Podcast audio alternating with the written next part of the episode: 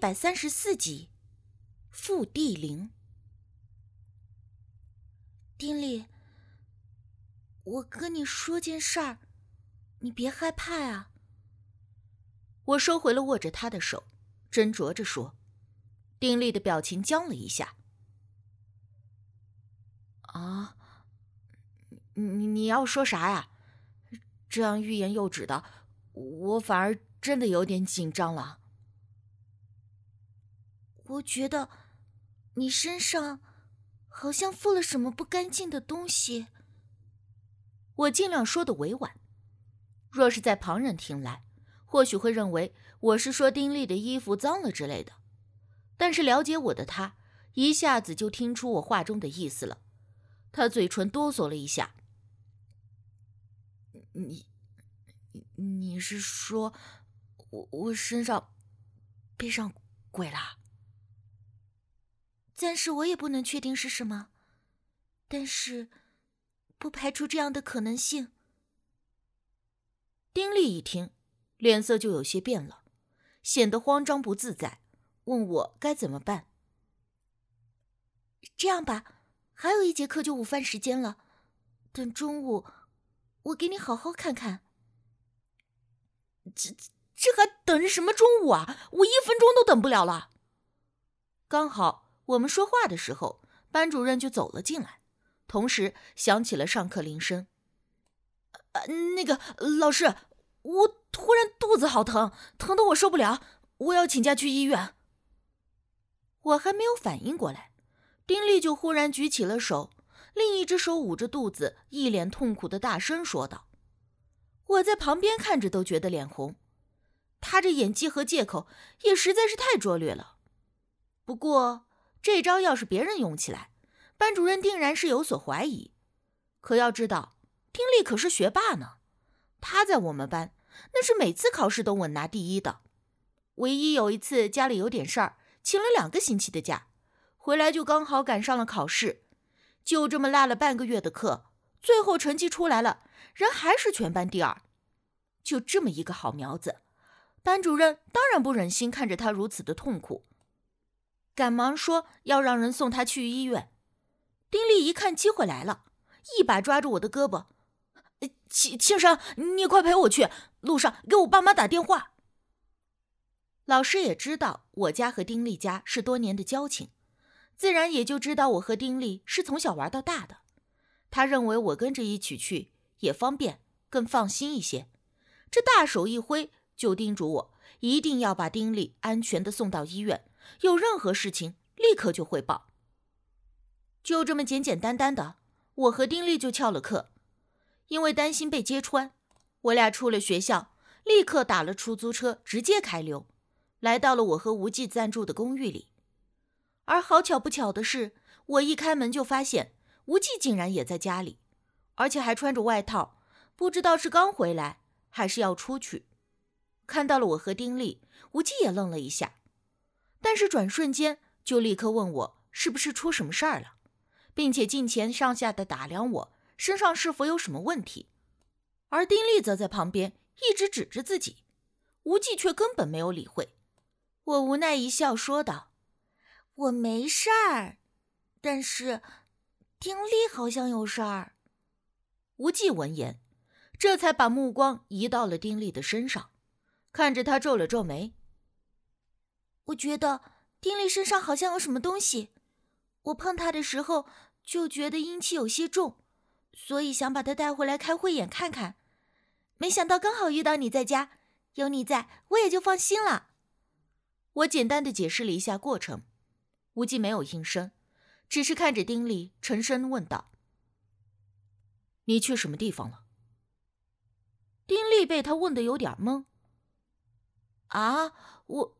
我我哪也没去啊，这两天一直住在学校，今天一大早的就去上课了。无忌又看了他一会儿，转而问我：“你们学校里有没有比较古怪的地方？”古怪？好像没有吧。我想了一下，才回答他。无忌这才说：“丁力的身上确实是有点东西。”但并不是什么成了形的鬼怪邪祟，而是应该去了什么不干净的地方沾上的气息。如果按照普通人的说法，那就是染了一身的晦气。不是常常有人去了医院、坟地或者是什么比较诡异的地方，之后就会连连的走霉运，做什么事儿都不顺。其实啊，这就是沾染上了阴气。但是，一般人呢都会说这是晦气。这种事情并不是很严重，顶多就是走几天霉运而已。等到身上的阴气渐渐的消散，这运势自然也就回归正常了。丁力这么一听。这才把提着许久的一口气给呼了出来。我的妈呀！刚才我我还以为我身上有鬼呢，这给我吓得大气儿都不敢喘，差点没把我给憋死。我失笑道：“谁还不让你喘气来着了？你要是真因为这点事儿就把聪明的脑袋憋缺氧了，阿姨和叔叔那还不得找我拼命啊？”知道了事情并不严重，丁力便嘿嘿一笑，说道：“我俩开了几句玩笑，就都松了一口气。不过玩笑过后，我又问丁力，到底是去了什么地方染上了这一身的晦气？如果说一直这几天都在学校里没有离开，那难道是说学校某个地方有很重的阴气吗？”丁力拍了拍脑袋，努力的回想了好一会儿。稍许之后，突然一拍大腿：“哎，我想起来了，想起什么了？今儿一早，我从宿舍出来的时候，寻思着这天气挺好的，就想去转悠一圈，呼吸一下新鲜空气，所以我就从小路上绕到了学校。会不会是因为这个原因？因为除了这件事儿。”我还真想不起来去过其他什么地方了。我回想了一下，我们学校的教学楼有两栋，而男女生宿舍各一栋。从宿舍通往学校教学楼的方向，确实是有一条小路，那里平时都很少有人走，一般就是那种私密幽会的情侣才会往里头钻。据说那地方连学校检查的老师都不会往里走，所以。那条小路就成了学校里最自由的一条路了。之前我和丁力刚上这学校的时候，因为好奇到这条路上去偷看情侣，其实并不说是偷看，就是觉得有趣而已。但是当时我就感觉那条小路阴森森的，植物茂密，也没有怎么修整，仿佛连阳光都无法驱散那些厚重的植物带来的阴郁。因为不舒服。我和丁力早早的就离开了，而在那之后，我也就没有再进过那一条小路。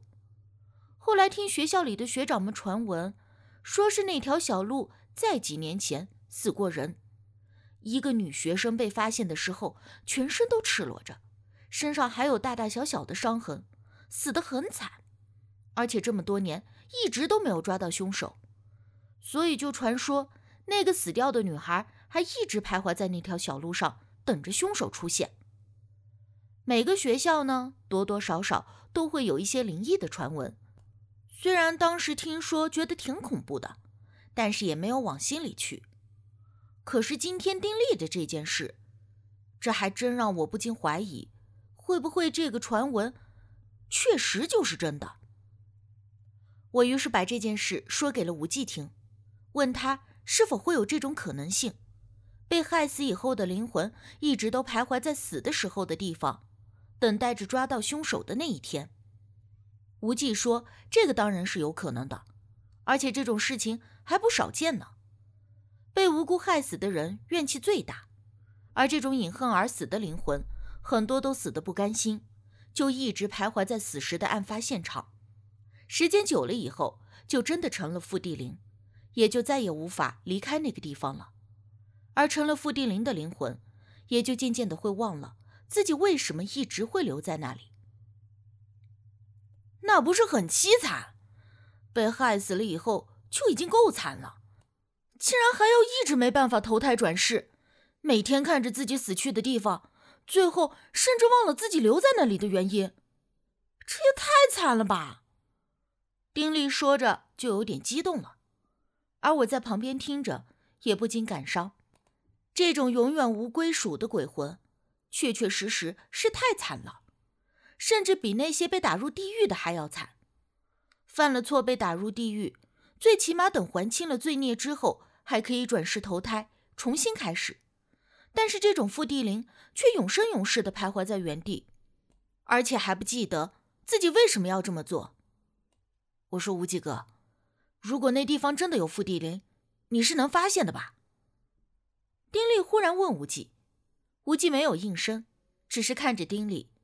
丁力嘿嘿一笑，讨好似的说道：“ 嗯，你说这如果真的有什么附地灵，那那那个女生也实在是太惨了。你这么神通广大，不如做做好事，帮帮她吧。”无忌深深的叹了一口气。我能够看得出他眼中的无奈，但是同时，他也没有拒绝丁力的请求。